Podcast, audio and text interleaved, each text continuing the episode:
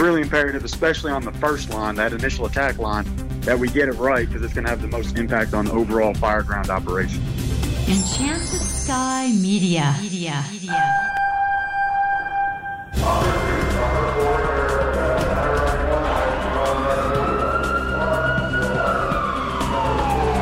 This is Code three, the podcast for firefighters. Now, here's your host, Scott Orr. That's right, and I will not let Parkinson's stop me. Thank you for joining me again on Code three. The hose line is a really basic tool for firefighting, but how much thought do you give the type of line you pull when you arrive at a fire? And do you really know the capabilities and limitations of your nozzles? Do you grab the same one you routinely use in drills? That may not be your best choice, according to today's guest. Anthony Rowett, Junior is a captain with the Mobile, Alabama Fire Rescue Department. He's also been a firefighter with the Ogdensburg, New Jersey Fire Department. He's written for multiple national fire service publications, and he's presented training sessions both locally and nationally. Anthony Rowett, welcome to Code three. How's it going? I appreciate the opportunity. Thanks. So how much of a big deal is it really to use the right line? Well, it's going to make all the difference. If you if you choose the wrong line, you uh you know you might not meet meet your target flow rate, not achieve a great enough flow rate to extinguish the fire, end up having to pull another line that just delays the fire, causes more damage, all that kind of stuff. So it's really imperative, especially on the first line, that initial attack line, that we get it right, because it's going to have the most impact on overall fire ground operation.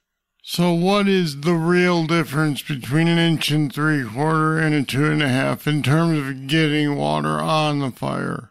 Uh, it's it's pretty significant. Um, your inch and three-quarter, as far as its capabilities, you're typically, you're going to flow between one hundred and two hundred gallons per minute in most cases, where the two-and-a-half, you're going to be flowing more from the two hundred to three hundred fifty gallons per minute on a hand line, even though it can actually flow more than that. When you look at these blitz nozzles that are out today, a single two and a half, it can flow up to five hundred gallons a minute in that area, but on a hose line, it's going to be limited back to three hundred fifty.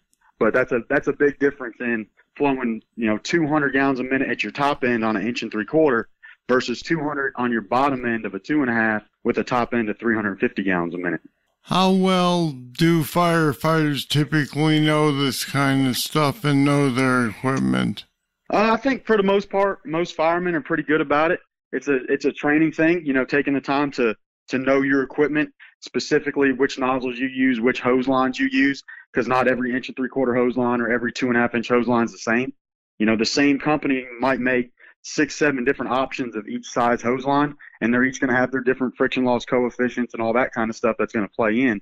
So it's really knowing your equipment, and that's where the training comes in. And most people, for the most part, I think are pretty good at it. It's just sometimes we get in that habit of pulling what we're used to, and that's where we go wrong in selecting a lot of times an inch and three-quarter hose that we're comfortable with instead of the two-and-a-half that might be needed. What's the difference between fixed gallonage, selectable gallonage, and automatic fog nozzles? Okay, those are those are going to be your three types of fog nozzles, and that's where knowing your nozzles, knowing your nozzle theory is really going to come into play, because there's a lot more than just saying, oh, that's a fog nozzle instead of a smoothbore, because each each of those three types of fog nozzles is going to operate differently. So you've got your fixed flow, which is going to give you a constant flow rate at a set pressure. It's your preferred nozzle if you're going to use a fog nozzle for interior attack, because you're going to know your flow rate. If you're, if you're, if your pumper, your pump apparatus operator is giving you the proper pressure, you know on the nozzle what your flow rate is. So you know if you're achieving your target flow rate, which is a safety factor for us to to flow that that uh, correct rate. It's going to have um, the varying nozzle pressures. Not all fog nozzles are going to operate at one hundred P S I nozzle pressure like it used to be. You got um, various companies that make nozzles, and they make them in those lower pressure nozzles now, down to fifty P S I nozzle pressure, like a smoothbore. And a lot of them just have a, a little disc in the tip of the nozzle that you can You can change out and put what your department's preference is from a fifty P S I tip or a seventy-five P S I tip or the one hundred P S I tip at that, you know, that set flow. So that's where your fixed flow is going to come in. Your selectable gallonage is like the nozzle that's a lot of time used on a fog line, because it's allowed, you can select the gallonage flow rate down to what's needed for the for a fo uh, foam line. So what that does, it's still like a fixed flow fog in the fact that you can adjust your fog setting, but it's different in where the fixed flow is going to give you a constant flow rate. The selectable gallonage is going to allow you as the nozzle operator to select the flow rate you want to flow.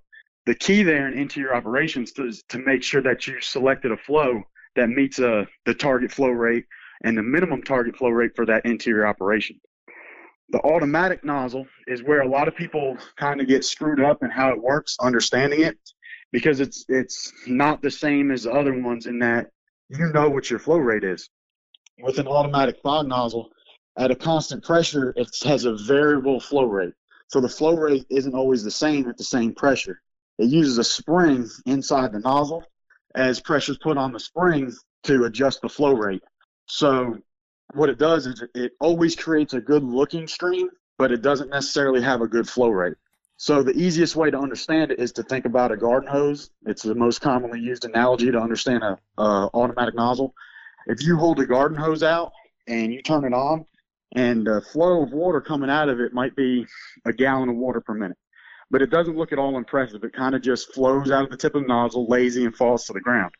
But if you put your thumb over the tip of the garden hose, it's going to make that, that flow look a lot better, that stream. It's going to have a lot of reach. It's going to look really good, but it's still only one gallon of water per minute. So that's how an automatic fog nozzle works. It's like putting your thumb over the tip of the garden hose to make a good-looking stream.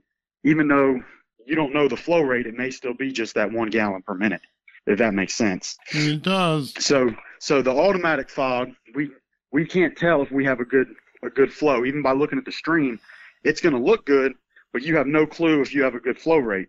So we want to avoid those during interior operations when we can. Now, is there a rule of thumb for fog versus smooth bore? Yeah, and, and for some operations there are. A lot of times our, our bread and butter house fires, the typical private family dwelling house, um, most people get away with doing just their preference or what their department has always done, and using a smooth bore as a fog, we, we typically were able to handle those. When we get into other fires is where it has a really big impact, and selecting the wrong nozzle could put us in a bad situation. So when you get into a fire in a commercial building or an industrial building, we want to use a smooth bore nozzle for that greater reach and penetration that the nozzle has, so that in these large buildings that a lot of times lack compartmentation, allow for a bigger fire area with more rapid fire spread. We get, we're dealing with more heat there, a larger fire. We're able to use that reach and that penetration of the nozzle stream to uh, initiate our fire attack from a greater distance in, you know, away from the seat of the fire, and start knocking it down as we advance our way to the fire, versus having to get right up on top of it if you don't have that good reach. And then, and uh, if you're working from a standpipe, you're going to want that smooth bore as well, because it's less prone to clogging. It's got a fifty P S I nozzle pressure, where, you know, pressure is going to be really valuable in a standpipe operation, because pressure, they're, they're pressure sensitive operations. The pressure is not guaranteed. They're prone to low pressure situations. The code doesn't even require a lot of pressure from a standpipe outlet for you. So you want to make sure that you're giving yourself the most operational capability by using a nozzle that doesn't have doesn't require a lot of uh, nozzle pressure when you're working from a standpipe. And also that in a standpipe, there's a lot of incrustation in the piping, all that kind of stuff. The smooth bore is less likely to clog, so that's another benefit. What are the safe limits for personnel on a nozzle? Uh, that's going to be dependent on your uh, your nozzle reaction for that nozzle, which is going to apply to your nozzle pressure and your flow rate and all of that. So it's about knowing what your safe limits are, and then figuring, knowing your equipment and knowing what your nozzle reaction is going to be. So what the safe limits have been set at is for a one-person nozzle team, a safe nozzle reaction is seventy pounds. And for a two-person nozzle team, a safe nozzle reaction is one hundred ten pounds. Do you ever see people who bust those ideas and go out with too much pressure for one man? Oh, yeah. You, you see a lot, and you'll see someone who they're not able to move that hose line effectively, especially, you know, when they're flowing water, they can't move. Or that nozzle's constantly riding back and ends up in their armpit, and they have to shut it down to try to get it back out because they can't move. you want to be able to, with the nozzle wide open, be able to advance that line effectively.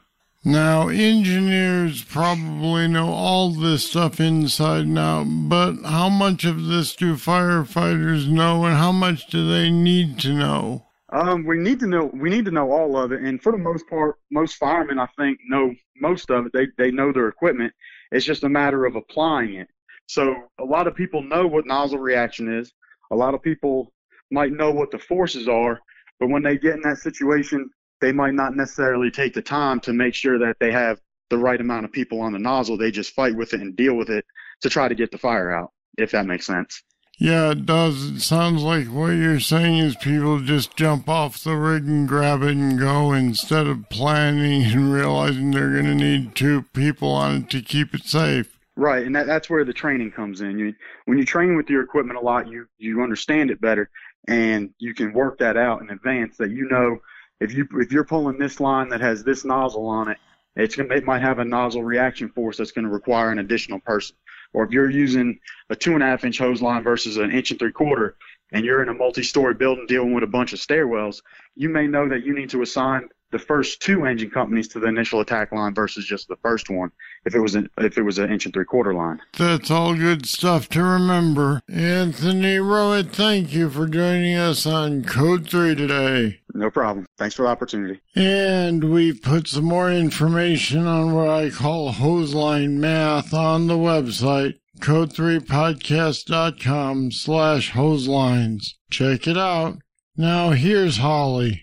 We need your help, but it'll be easy. Just go to wherever you got this podcast and leave us a rating and review. It'll only take a minute, but it will help other listeners find us. Why do you care? Because the more people who listen, the bigger our community becomes. And the bigger our community, the better Code three becomes. It's kind of like the brotherhood itself. So when you get a second, leave us a rating and quick review. And thanks.